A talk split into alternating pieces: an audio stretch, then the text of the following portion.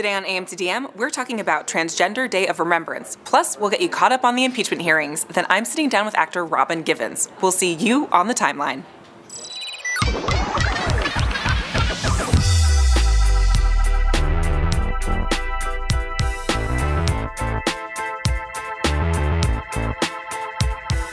Good morning, Twitter. I'm Alex Berg. He's Zach Stafford, and you are watching AM to DM. And here's a tweet from Alyssa. Gonna tell my kids this was JFK and Jacqueline Kennedy. Here's a tweet from Nick.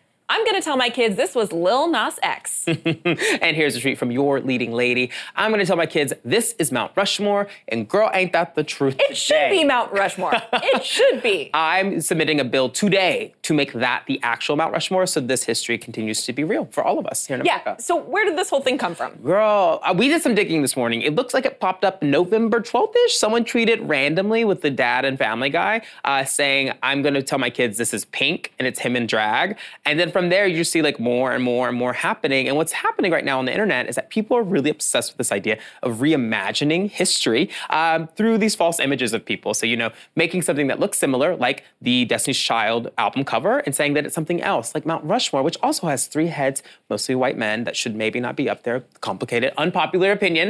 Um, popular, and, popular opinion, actually. and saying we're going to tell these histories true. And it's just so amazing to hear. It's mostly, I think, Gen Z and millennials being like, you know what? Our future is so complicated and may not happen because the world's ending. So we're going to reimagine what that could be. It's also just really funny. I mean, I love that Lil Nas X really is so Lil. He's Lil, Lil yeah. Frog. Yeah, exactly. Yeah, so like I love it, and I think it's really creating a lot of uh, you know creativity on the internet because there's like tons of these. If you just search, I'm going to tell my kids on Twitter, it just constantly things or things or things are coming. So. I think also it just uh, you know taps into how fun it can be to like mess mm. with your kids mm-hmm. when they're young, and then you're like, "Oops, I'm sorry." You know, can you imagine a kid like growing up thinking that one of these historical figures is some like random celebrity and then like actually getting to high school yeah. and being like, what? I mean, it would be funny with the Mount Rushmore one because it's actually four heads and that's three. So, that's just so three. they just consolidate it. So they're like, not only are you wrong on like the gender, race, and time period, but there's also four people on that that little monument. So, yeah. Sorry, girls.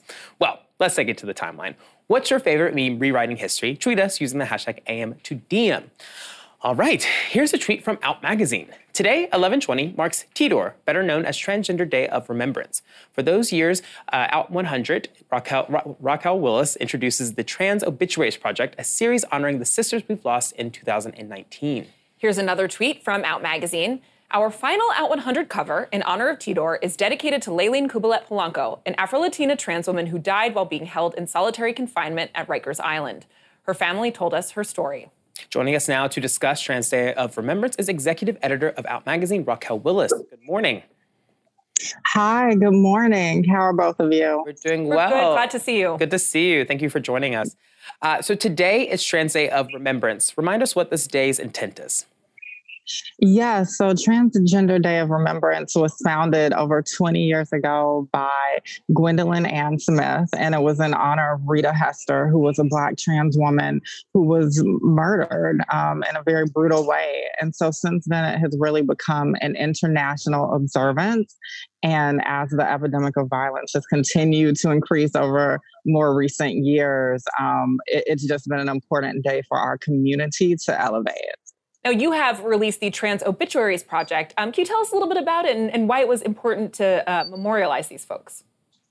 Absolutely. So, eh, what I kind of write in um, my quick letter about it, um, kind of launching it, is just that you know each year we honor amazing, influential LGBTQ plus leaders, and for me and many in the trans community, there are people who are no more important or no more influential than the trans women of color we lose each year. And so, it was important for us to kind of honor them in a beautiful way. And so, exploring Layleen Cubilette Polanco's um, journey was important. Um, doing an obituary for each woman was important just to shine light on them. And then, of course, moving from awareness into action and, and speaking to advocates on how we can kind of move beyond this epidemic of violence. Mm, and how do you hope this project changes the narrative that we currently have around trans bodies and death? Well, I hope that we move from just seeing us as tragedy and, and move into more of a transformative phase. It's not enough for people to just post and tweet about these deaths and and throw out their thoughts and prayers. We have to actually be moving in action. And so that means donating and supporting the leadership of projects by Black and Brown trans women. And it also means that our community has to do a major restructuring and prioritization of this issue. Because if we are not alive, what does your marriage mean? What does it mean to have access to restrooms and all these different things if people are not here to really live in the rights that they always deserved? Yeah, I mean, there are folks in the community who have been uh, talking and mm-hmm. advocating, uh, you know, on behalf of uh, trans folks and against the, the violence um, for years and years and years. Um, what do you think it'll take mm-hmm. to get the world to uh, take this issue more seriously? Well, I think that we have to really come up with what I include in the 13 step kind of uh, action plan for us to think about is, is this community curriculum. And so that means understanding how we are all impacted by these restrictive notions of gender. And so it's not just trans people, you know, it's just people who are um, really boxed in, in in terms of their potential. And so I think once we get an understanding of that and understand that there's a humanity behind all of these instances of violence, then we'll be on our way to to really solving it. Mm. So, Raquel, what can our viewers do today to begin to stop this violence that is impacting the transgender community? Absolutely. I think it really is important for people to just find uh, the the community initiatives and organizations that are led by Black and Brown trans women and supporting them. Whether it's I'm sorry, I'm in an airport, so bear with me. it's all good. I was just actually with a lot of um, trans community leaders over the last two days, so yeah, I'm in the Seattle airport right now. If you have more than two items per person, it's all good. the perils of live internet television. It really is, right? It really is. I'm like, can this be a short message? You know, no, she's gonna give us everything. Um, but I, I, will just go on and say that um, I think it's about supporting those initiatives and organizations led by Black and Brown trans women. But I, I also think that it's it's not just that, right? It's understanding that we have all of the solutions that we need to solve this issue, but we have to be supported. And so if you have an organization out there that is claiming to fight for us and we are not in the staff and we are not in, in the running for the leadership and in the leadership, that is a problem, right? If if there isn't a major uh, reallocation of resources to these initiatives to keep us alive, then that is a problem. And so I don't want to hear any more nonprofit directors talking about the murders of Black and Brown trans women, and they aren't actually putting their money and their actions towards solving this epidemic. Mm. Well, Raquel, we are so grateful for all of the work that you're doing and for taking the time to join us this morning. So thank you so much. Absolutely. And thank you both for everything you do day in and day out. Of Much love. Much love to you. Safe travels, Raquel. Thank you. Bye. Well, today marks the fourth day of public impeachment hearings, so we want to catch up on everything that happened yesterday. Here are a couple of standout moments. First, a tweet from BuzzFeed News. Lieutenant Colonel Vindman told his father, do not worry about threats against him for speaking out at the impeachment hearings. And BuzzFeed News' Miriam Elder tweeted Zelensky knew the stakes of talking to Trump before they even got on the phone. Miriam joins us now to break it all down. Good morning. Hi, guys. Okay, so talk us through the individuals who testified and the big moments from the hearing. So there was a lot going on yesterday. There were four people in total. In the morning, there was Alex Vindman, who uh, was the Ukraine chief on the National Security Council. He testified alongside Jennifer Williams, who was seconded from the State Department to the vice president's office to kind of work on Europe, uh, including Ukraine. And then in the afternoon, there was Kurt Volker, who was a special envoy to Ukraine, and Tim Morrison, uh, the very tall uh, NSC director for Russia. And um, a lot came out. It was just hours upon hours of, uh, of testimony, but I'll try and recall the, the big moments. So the first was that Volker um, kind of recasted his testimony and said he did recall Gordon Sondland, who is testifying um, at this very moment, bringing up uh, investigations in a meeting uh, with Ukrainians, and that can feed into the quid pro quo narrative. Um, and then there was Tim Morrison, who um, kind of debunked some of the claims that um, putting the transcript of the infamous July 25th call into a private server was nefarious. He said he was told it was a mistake. But at the same time, he also spoke about his own concerns um, about the call. And then the final big thing was, you know, what you guys alluded to uh, in the beginning, this very powerful moment when Alex Vindman uh, directly addressed his father and told him that he would be okay for telling the truth. Mm, so, what did these hearings confirm about Trump's phone call and the aid being held to Ukraine? I would say the biggest thing with that was Tim Morrison, who helped uh, prepare Trump for the call, confirmed that he never brought up the CrowdStrike conspiracy theory. He never brought up the idea of investigations, um, and that Trump was really, you know, freelancing on his own there and was not discussing um, official U.S. policy. That was a really important moment. And then, just broadly, basically, all the witnesses spoke about their concern about the uh, the held up aid. So, uh, how what did these hearings reveal about how much information uh, these individuals had about the connection between Burisma and Biden? So the most interesting moment in, in, response to in response to that particularly was Kurt Volker, who was the special envoy uh, to Ukraine, and he was sitting there trying to say that you know when I would hear talk about Burisma, I didn't think that it was about the Bidens, and he was sort of trying to justify. Uh, what he was doing, which was trying to get uh, the Ukrainian president to make a public statement, uh, which he understood uh, Trump and Giuliani wanted, that they would investigate this company. But the fact is that there's no way to think of this company Burisma without thinking of the Bidens. It's not like Sony or GE, it's not like a household name. There's one reason that people know it, and it's because of the Bidens. Now, here's a tweet from you seemed to me like Vindman was caught off guard that Castor was going to go deep into dual loyalty accusations. He started by laughing off discussion of the defense minister offer. Imagine it is still shocking to be subject to those sorts of attacks. Um, now, my personal anti Semitism radar went off uh, when I saw this. So, how much of a pivot was this from Republicans uh, to go after a, veteran now? I mean, that was an incre- incredibly um, just difficult moment. You have to remember that Alex Vindman came to the United States when he was three years old. Uh, he was, you know, he's a Ukrainian Jew.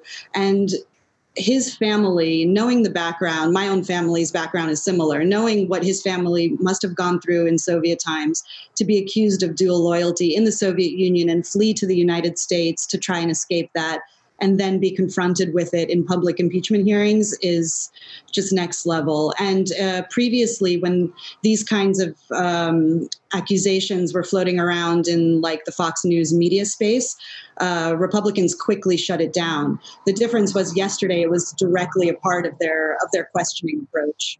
Okay. Well, today Sondland is testifying in front of Congress, and he has just said that this was a quid pro quo, which has been very shocking. So tell us about the impact of that statement, and will it be seen as true since he has been switching his testimony a few times?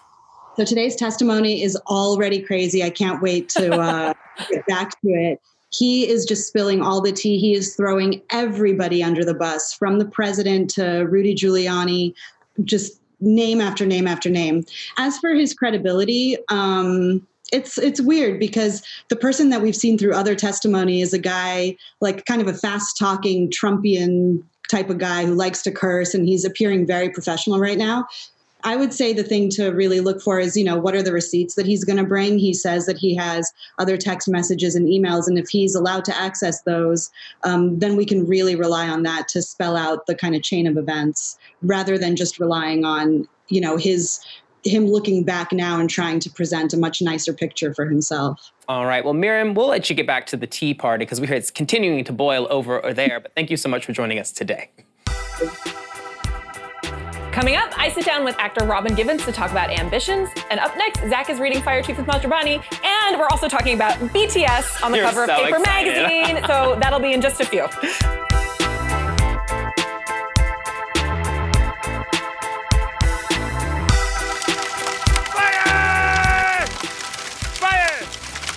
Welcome back. I'm joined by comedian and actor Maz Jobrani, who you may have seen on Superior Donuts and has a new podcast out, which I am losing the name of right now. I'm so sorry. um, that explores interesting concepts called Back to School with Maz Jobrani. Thank you so much for being here today. Thank you for having me. How are you? I'm good, you know, just losing my lines like always. hey man, who is not these days? right, you know, it shows that we're human here on the AM to DM. this is real. It is it's real. not rehearsed, people. It's not just like those uh, impeachment hearings right now that Yes. we're also uh, kind of competing with. So we're going to do fire tweets, uh where I'm going to hit a button, read a tweet, and then you're going to do the same. Great. Sound cool? Let's go. Let's do All this. right. So first up, Adam Gaylord. You tweeted, me pre-kids. I'm never gonna lie to my kids ever. Me with kids. I just got off the phone with Santa, the firefighter dog from Paw Patrol, and the Green Power Ranger, and they all agree if you don't put your shoes on, they're gonna have to put down another unicorn. Ooh. I do not have kids. Is this something that happens? Oh yes, it happens. And here's the problem: is uh, we live in a modern era Mm-hmm. where I, I've been reading since I had kids. Mine are eight and eleven now. Okay. You start reading b- books about raising kids, Mm. and so I think you almost have to get a PhD in psychology to raise kids. and a lot of the stuff that I read, a lot of times experts say, be honest with your kids; they can handle it, which is great until you're watching a TV show like Blackish with Mm-hmm. your eight-year-old daughter and eleven-year-old son, and there's a scene where the teenage boy is. Can we say masturbation? Yes, you can say Well, he's- masturbation. the 11 year old son was masturbating. Yes. Mm-hmm. So the dad walked into the room on the second episode of Blackish, and he walks in, and the son's doing the thing, and he goes, "Whoa!" and he walks out. And then my eight-year-old daughter goes, "What just happened?" and, So you had to. and the and the the the, the voices, the you know the the parenting voices in my head are going, "Lie to her," but then the other, the modern day parenting is saying, "Be honest, she can handle it." Yeah. So you now- lied. Well, I well I kind of stretched out. I go, well, you know, his. I, this is what I said. I said, you know, his. He, he the father walked in and the, and the son his underwear was off, so the dad got upset and he left. And then she goes, well, it's his room, so he's right. I go, yes. So I thought I was done until the very next scene. The father walks into the wife's room and goes, I just caught our son playing with himself. And then my daughter goes, what does that mean? Oh my God. And I'm like, come on. I'm stressed out by this. And then at that point, I kind of told her, I said, you know, sometimes when teenagers, they like play with their pee-pee just a little bit. I know, it was horrible. I was like, am I supposed to be saying this? And then she goes, did you do it? And I go, ah. Wow. And I was like, ah, you know, this honest crap is just so lie, more of the story, lie to your kids. More stories, uh, tell them to ask your mom. Great. There That's we go. All right, there we go. Well, here's your tweet. You ready? Yes, yes. so you can hit the button and Oh yeah, here we go. And I'm reading from here, Yep. right? Here we go. And survey says, ow. I bought myself. Oh, I bought myself a box of Twinkies because I love myself. But then I ate half the box in one sitting, and now I hate myself. Life is hard. Wow. binge eating. Sometimes you need to get really hungry. You're a big, but you're a big junk food guy, right? Well, I, I- have a sweet tooth. And let me tell you a story because I came to America uh, in the late 70s from Iran. And I used to go shopping with my mom. We'd go grocery shopping. And back then, again, the, there was no healthy parenting. We would go there, and my mom would just let me get my own cart and throw all my junk in there. so I, I had, I love Twinkies was my welcome into America. I used to, oh my God, when you would bite that top and then lick that cream, I was like, oh, America, yes. Oh, heart disease. So Oh. sensual. God. It was oh, it was fantastic. It was so great. So we'll get you some Twinkies after this. uh, no, now I've don't. I'm the one who wrote the tweet. That was me. I, know. don't need it. I know, but no, I mean like you need an actual Twinkie to eat after this. No, what I'm saying is, I'm jokingly saying I'm the guy who wrote the tweet because Uh. nowadays, now at this age, Mm-hmm. when I do, I listen. I had an almond croissant this morning. I already feel guilty. Chic. It's French croissant. It's French for feel- breakfast. French people are skinny, so don't worry about it. French people are skinny. I'm, I'm getting, I'm getting this thing. You look great. All right, another, next week, King Zoe, you treat it. Te- teachers are so against plagiarizing, yet you can find their assignments and tests online. Facts. I think that's all we can say about that one. Facts That, are it facts. sounds like Donald Trump wrote that one. Wow. It does feel like he's like, well, like, che- you know, ding, ding. cheating is okay. What? why? If cheating's bad, why are teachers doing it? oh my god. That's something he would say, right? completely. Right? Remember that? Remember he did Donald Trump Jr. saying that because they really hate education. Have you seen this? Oh my God. They go after colleges. They, they go, you know, the the brainwashing and college campuses. If teachers, if if cheating is bad, why are teachers putting the test online? Trump logic. Trump logic. All right. Well, here's our final tweet. It's the tweet of the day. We're gonna hit it together, and you're gonna read. From there. Yep. Two. Oh, we didn't hit it together. It was- ah. Another hashtag iPhone update. I was happy with the old version. Oh, this is me. It's like being married to someone who keeps getting facelifts. I can't keep up. Dude, I am so upset. If if I know the people from Apple are watching this, Mm-hmm. stop it. I got good. I was great. It was working so great. And then you call it an update, but it's just a glitch. It's just more glitches.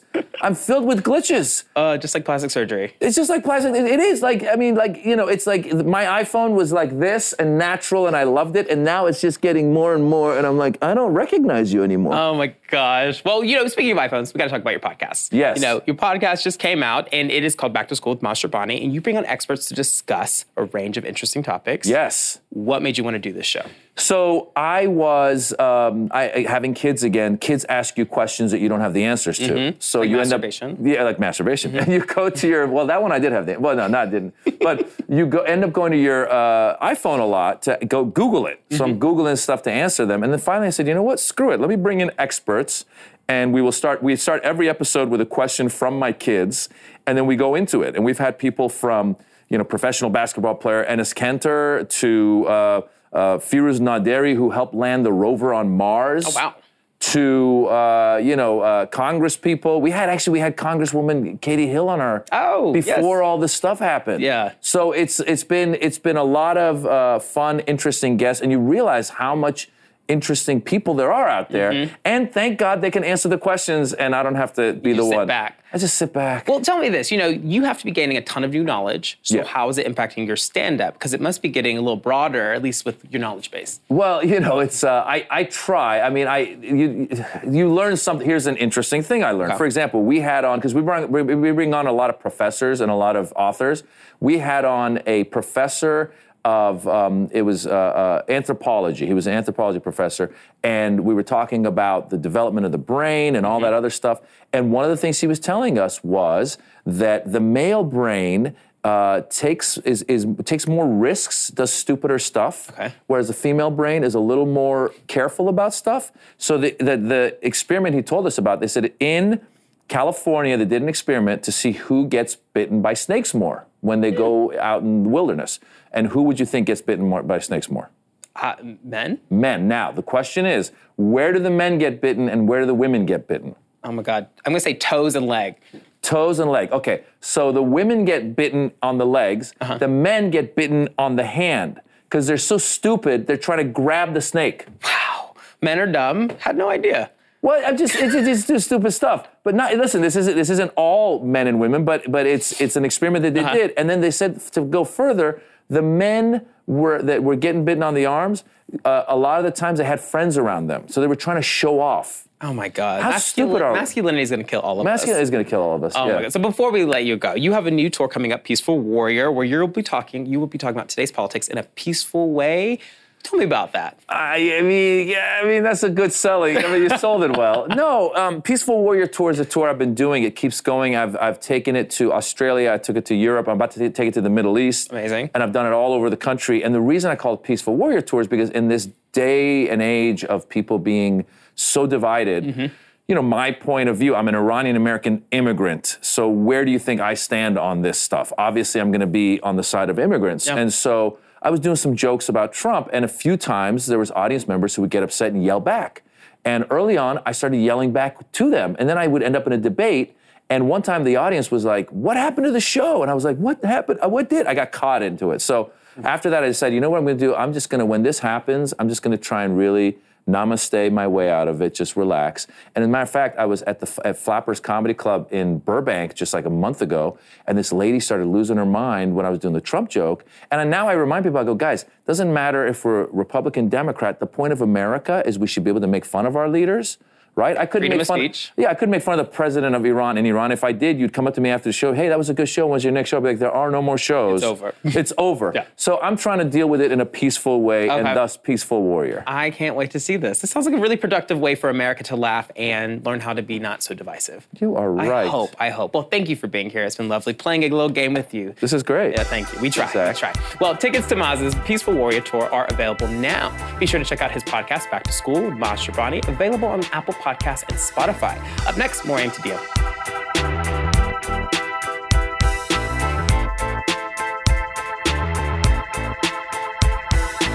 Here's a tweet from Paper Magazine Break the internet? BTS. Here's a tweet from Gabe D14. Paper Magazine explained that their photo shoot is Lisa Frank themed because Lisa Frank and BTS share the same message, which is youth empowerment and freedom of expression. Here's a tweet from Paper Magazine quoting Steve Aoki. There hasn't been a more prolific phenomenon since the Beatles. Joining us now to talk about BTS breaking the internet is Erica Russell, who wrote the cover story for Paper Magazine. Good morning. Good morning. Okay, so how did Paper Magazine choose to pair BTS with Lisa Frank this issue? Yeah, well, you know, I think Lisa Frank, much like BTS, is one of those generation defining powerhouses. You know, um, particularly when she came to popularity in the 90s, she really inspired young people, much like myself back in the day, to express themselves through her art um, and to express themselves freely and unapologetically. Um, and that's something that is really a cornerstone of BTS's message. Um, you know, through their music and their philanthropic work, um, their messaging, uh, the key is really to love yourself and to be who you are and to express that with no apologies. So it's kind of this perfect synthesis of these two generation defining icons. Mm. So, what was it like interviewing these guys for this cover? Because I bet, I bet that was amazing. yeah, I mean, it's just a dream. I mean, the sensation around them um, has really sort of uh, stood them up to these almost like mythic levels, but at, at the same time, like they're just normal guys and they're very gracious and open and I think one of the most surprising things about the interview is just how willing to be open they were, considering how ridiculously famous they are. Yeah, well, you mentioned their openness, and uh, you talked to them about uh, navigating pressure, getting along with each other, and advice they would have given their younger selves. Um, was there anything they said that really stuck out to you? Yes. Um, you know, uh, member Jungkook said that if he could talk to his younger self, that he would tell himself not to be too hard on himself and to um, not to lose the people that are beside him at the moment um, and to sort of not take mistakes to heart. And I thought that was really poignant and um, in a way brave of him to say, like, as someone who is sort of on this incredibly famous platform, um, because I think it's an important lesson that we can all learn from. Mm. So earlier today, the Grammys announced the nominees for this year, and unfortunately, BTS was not nominated. What do you think of that, and why do you think it's been so hard for them to fully cross over as big pop stars and not just K-pop stars? Yeah, you know, it is a huge disappointment. Um, I've been sort of taking the temperature of fans today on Twitter and sort of following along the conversation, and it, it is sad that they didn't score a nomination. Um, I personally was hoping and thought this would be the year. Um, but in a way, it, it also doesn't matter. I mean, their music speaks for itself. Um, their fans, I think, are just going to brush this off. It doesn't say anything about the quality of their music or the quality of their art. Um, they are who they are. They're going to keep doing what they're doing. They're going to keep um, blowing up no matter what. Um, it would be really nice, however, to get that Grammy nom eventually. Um, like I said, I thought this would really be the year for them. Um, I think it'll happen. Um, I just think that it's still hard for East Asian artists to really cross over in the United States and in the West. You know, there's a lot of racism and xenophobia, and I think that that is still sort of a struggle that um, artists, international artists, um, non English speaking artists are still facing today for sure. Mm-hmm. Well, uh, before this segment, I tweeted out that we were going to be talking about this and just got the most overwhelming, amazing response from fans with many questions for you. So we want to get to one of them. Here's the tweet from Becky Fierce. Can you ask Erica if she was Army before she did the interview article? Also, how long did she get to talk with the guys for the interview? Please let her know that she did an amazing job. Sure, thank you. Um, hi, Becky. Um, so, was I Army before? It's a great question. Um, I noticed some fans were sort of digging up older tweets of mine um, talking about BTS, you know, back in like 2017, 2018, um, which is funny and I think a testament to the power of the fans on social media and how engaged they are. Um, was I Army before? I would say I was like Army light before. I was definitely um, semi indoctrined. Um, I think after doing this piece and just immersing myself um, for as long as I did in the research and talking to the guys, um, yes, I'm happy to claim the mantle of Army at this point. Excellent. Well, thank you so much for joining us, Erica. Thank you. Well, up next, Alex is sitting down with actor Robin Givens. Then I talk to actor Alan Cumming. Cher Edwards, you tweeted, Y'all better get with ambitions. That show is lit. Ms. Robin Givens is fierce. Joining me today is actor Robin Givens to talk about her starring role in Ambitions and what's to come on the show. And I gotta say, you are fierce, serving a look today I- for us. on Don't this you couch. this dress? I could see you wearing. Can I stand up? Yes, please. I love. I this mean, I dress. love it too. Yeah. You know, like you get Yeah. these clothes, but we, like we both have the like, like shoulder pad action going I on. I love it. Little You know? trend. Yeah, exactly. Okay, Hi. so we have to talk about uh, your character, Yes. Stephanie Lancaster. She is glam. She is powerful. She's a lawyer. She's fierce. all of the things. She's the mayor's wife. She's the mayor's wife. yes, and yes. We, we actually have a clip to take a look at. okay. Your little friend Amara, she may have you shook, but she doesn't scare me. Make no mistake. Amara doesn't scare me. No one does. Now you're sounding like a Carlisle again. I love her so much. I just love her. I mean, she's so like back in the day, Alexis Carrington. Yes. Do you know what Yes, I mean? absolutely. So our creator, Jamie Giddens, was in love with soap operas. Dallas, Dynasty, all of that. I mean, you think Diahann Carroll. So somebody said, Oh, you're such a bitch on that show.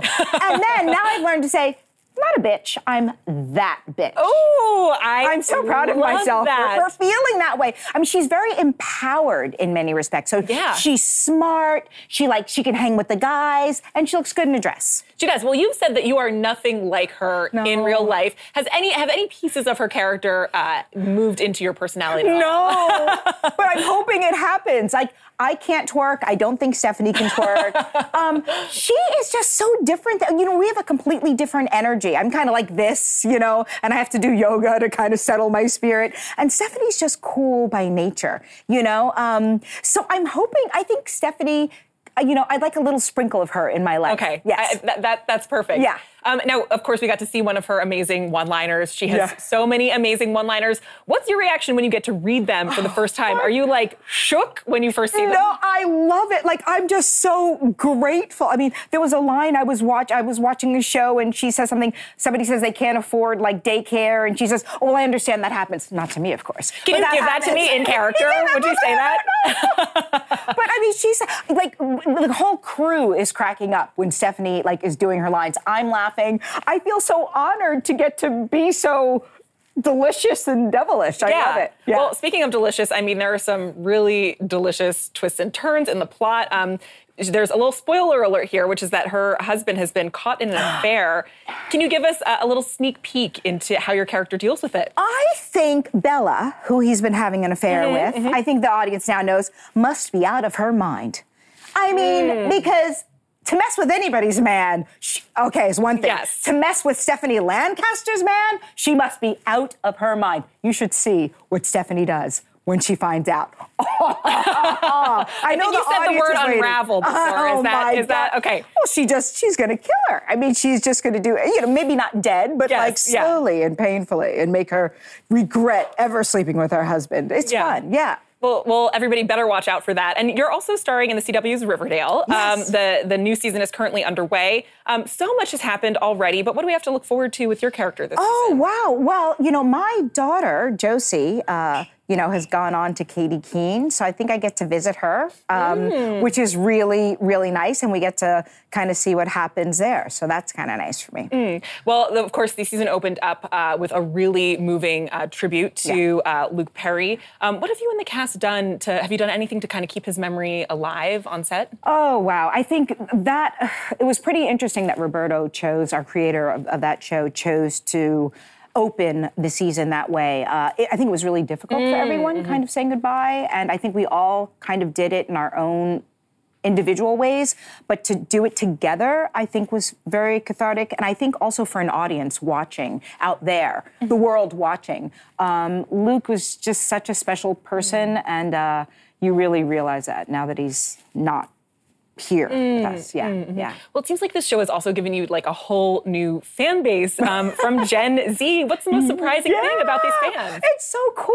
Like, you know, you, you can be leaving like a hotel uh, early in the morning and they're like blonde soccer kids screaming, "Ah, I can't believe it. Or people on the plane or in the airport. And it's interesting, like between, you know, Riverdale and then Ambitions. It's such, Oh my such a gosh, va- yeah. I was at the airport the other day and this big giant guy that looked like a football player, he was like, stay right there. I'm like, okay, don't move.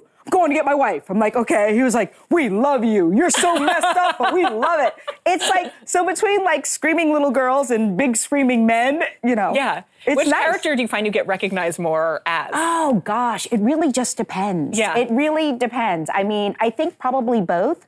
But you know, on Riverdale, I, I played a mayor, and now I'm mm-hmm. like the mayor's wife.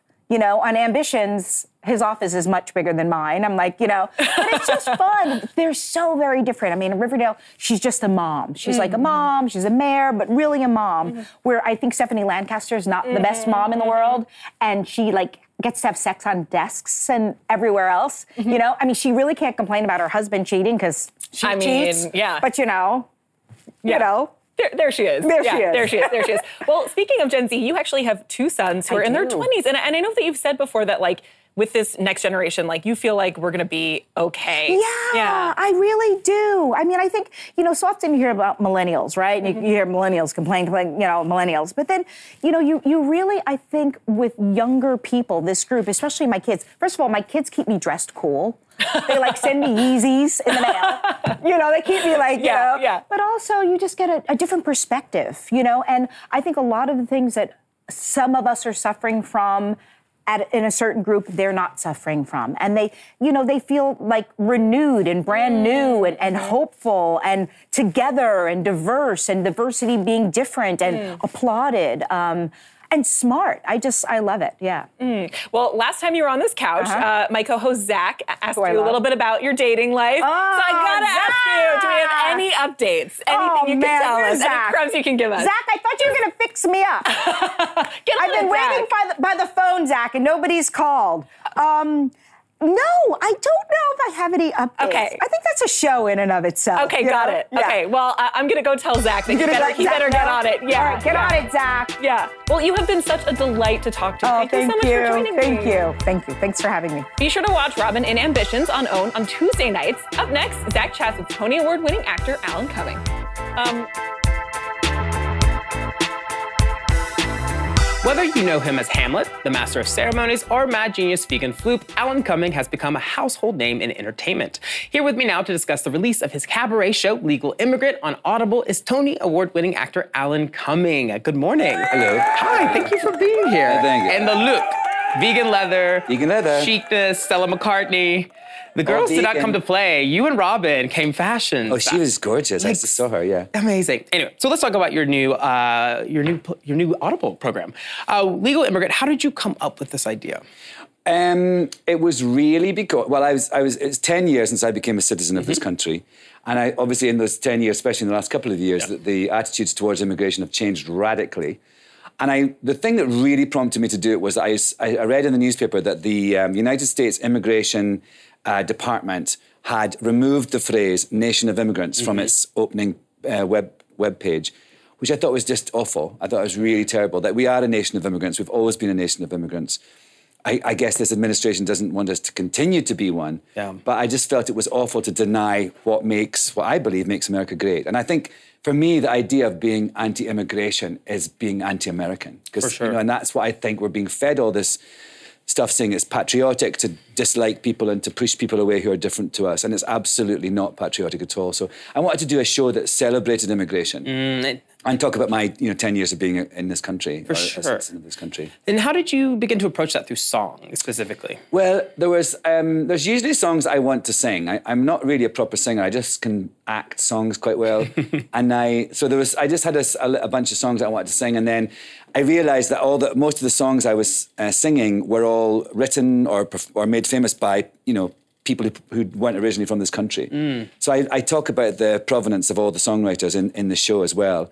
And that, that was another thing, just to show you know how rich our culture is because of immi- immigrants. So, mm. but there's a whole range. I'm very eclectic. Like I have like a a Peggy Lee song, a Pink song, a Edith Piaf song, a Adele song. Lots of women, lots of women's songs. And some of these women are all white, and it's I don't think people think about white people in this immigration conversation. So it's very exciting. No, that's what that's interesting. I am a I'm a new I'm, I'm been an, uh, I became a citizen ten years ago. So I'm a, like one of the people that is being, you know, feeling. I- Obviously, I'm a white man of privilege. But if I was a person of color, a trans person of color, I would, you know, if I'm feeling it even subliminally uh, as me, imagine what it must be like for these for Muslim people, you know, who are here uh, legally and are citizens of this country are, and are being scared in their own homes. I think that's dreadful. Mm, and do you find that, you know, SCOTUS just began hearing the DACA case recently? Yes. Uh, with the Dreamers Act. Do you find that this show is going to be really timely for that? And what do you think people hope to gain from hearing your show and then connecting it to DACA? Well, all I'm, I mean, actually, I talk about DACA in the show. Actually, I, I, um, all I want people to do is to just re-examine what they're being fed. This idea that immigration, the very notion of immigration, is wrong, mm. when actually it's the very uh, linchpin of what made the, what makes this country amazing and different, and and uh, the the the, the confluence of all the mm-hmm. ideas and people. And I think it's also I want to look at the hypocrisy for a president who is the son of an immigrant and has and is the husband of several immigrants actually. The idea that he is being so anti the whole notion of immigration, it's just absolute racism by another word. And I just want to try and make people stand back and, you know, just re-examine what they're being told. For sure. And what you do really well in this show is you also you bring some hardness, but you bring some fun. And Yes. There's a moment with Liza Minnelli where you teach her about Spotify. yes, yes. Tell me about how did that come out? well, I go to visit. I was. I saw her last week. Actually, I go to. She lives in LA now, and you know, I go over and she. We used to just lie on our bed and watch TV. Mm-hmm. And uh, so one time I had my phone out and I was I, I said, oh, you know, I saw this song of yours I'd never heard before on Spotify. She goes, what's that? So I showed her what Spotify was, and of course, there's all loads of her albums there. And she was like, oh, look at that. And uh, she said to me, like, so you, she says, I know, we'll play a game. You um, you tell me the title of a song, and I'll hum it or I'll sing it. you were there for hours because there's thousands of songs. So yeah, it was really fun. And one song, the song that I sing of hers in the show, uh, is called uh, "The Singer." I opened the show with it actually, and we, she got I, I, I, the singer, and she went, and I was like, "You have to sing that song, Alan."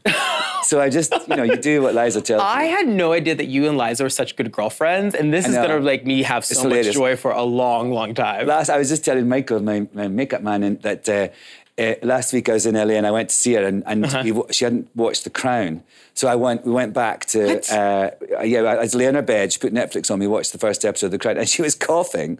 She had a bad cough, and you know, in The Crown, it's the the king just coughs entirely. Yeah. The first episode, and she said at one point, she went, "This show, it's like this room."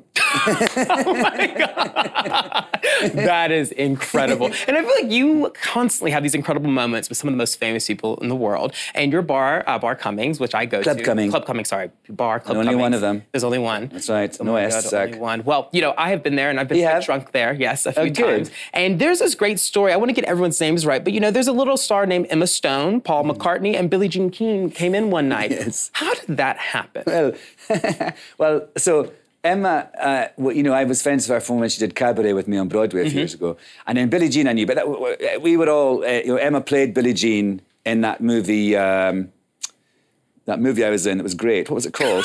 Battle of the Sexes. I think you're messing with me. No, no, I'm not. I Well, forget. you've been in a lot of things, so it's I hard. also, to- yes, I'm very old, and also, you know, also I, the reason I have a website Mm-hmm. is just so I can remember what I've done. Yeah, it's, really true. I've, um, I our swore blind recently that I'd never worked with Willem Dafoe to someone. I said, I love him. I've seen him at parties. I think he's great. I'd love to work with him. They were like, You have worked with him? I said, I haven't. I would know. And I went home and I had done a film with and him. And it's in your. and I had scenes with them. anyway, um, so so Emma played, but we were in that film Battle of the Sexes. So they were promoting it one day, and I was uh, going over to have a nightcap at Club Cumming because I had a late start on my thing I was shooting. And they went. They were going to see Emma and Billie Jean were going to see Paul McCartney at the Barclays center So Emma said, "Are you going to Club Cumming?" And I was like, "Yes, I'm on my way there." She goes, "Oh, I'm bringing Billie Jean over. She wants to come." I was like, "Oh, great, see you there." And then about 20 minutes later, she went, "Holy, f- ooh, holy." You can say fuck. Can you? Yeah, for Holy sure. fucking shit! Paul McCartney's coming too. So they went backstage to see him, and he said, well, "I've heard of Club Cumming. I'd love to go and see it." So they, it was. I said it's like a joke.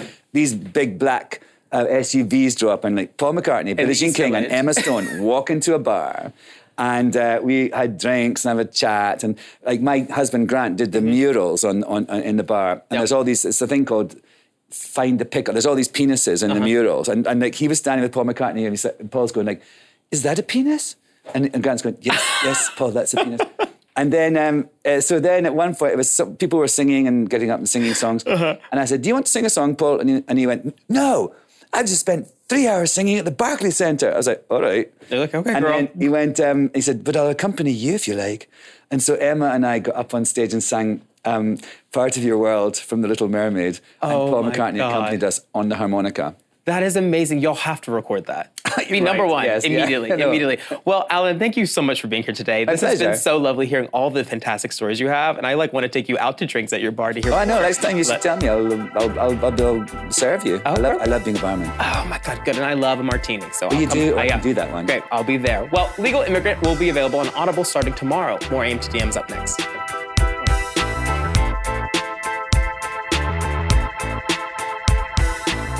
Last week, Real Housewives star uh, of Atlanta star Cynthia Bailey was here to spill all the tea, and we didn't let her leave before playing a fun little game. Take a look. Hi, you guys. It's your girl Cynthia Bailey, and this is Housewives Superlatives on AM to DM. Most fashionable, I'm going to have to give this one to Marlo Hampton.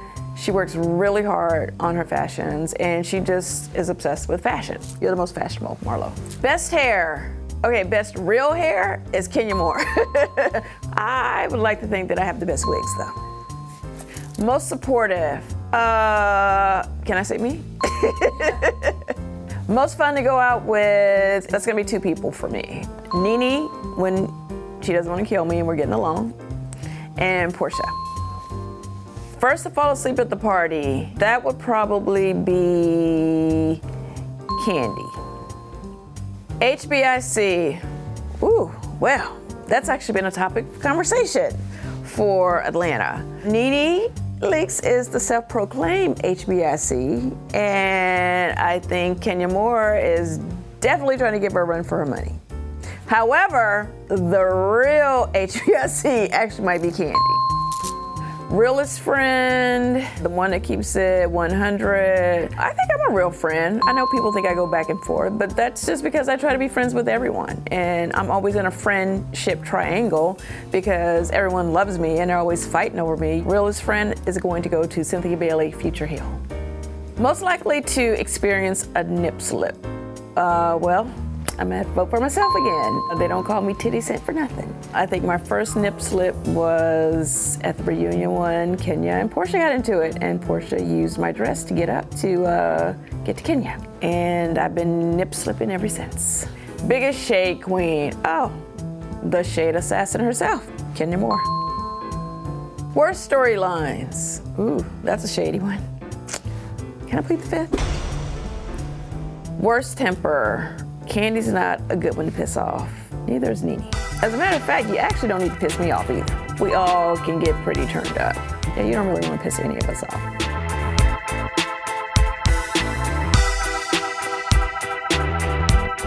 Welcome back to At Us, and I have to just acknowledge the fact that I have failed Robin Givens, and my phone is blowing up with people talking about it, and I am sorry, but my only thing, and so I told her as she walked off and we hugged again because we're best girlfriends, is that I'm also still single, so it's fine.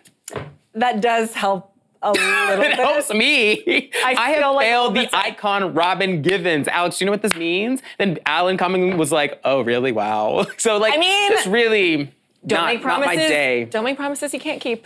I could. We all I learn, mean, we grow, I'm, and and I'm growing. I'm growing. Well, speaking of growth, we have Grammy nominations were announced this morning, and the New York Times tweeted Lizzo has been nominated for eight Grammys. That's every major award, including Album of the Year. She leads a slate of young and diverse nominees, including Billie Eilish and Lil Nas X.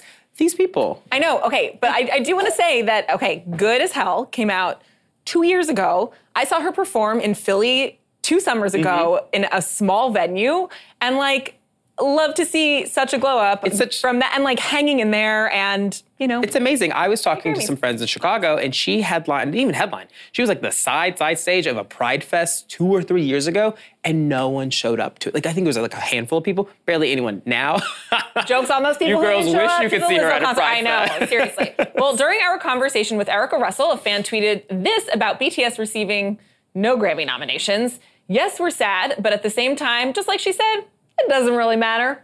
I mean, Like- it's like when you're that famous and beloved, What's They're a like, gra- what's a Grammy? awards?" What's a Grammy when you have uh, the BTS army? They're you like. I'm so famous. I don't need your little awards. That's for the pedestrians. There you go.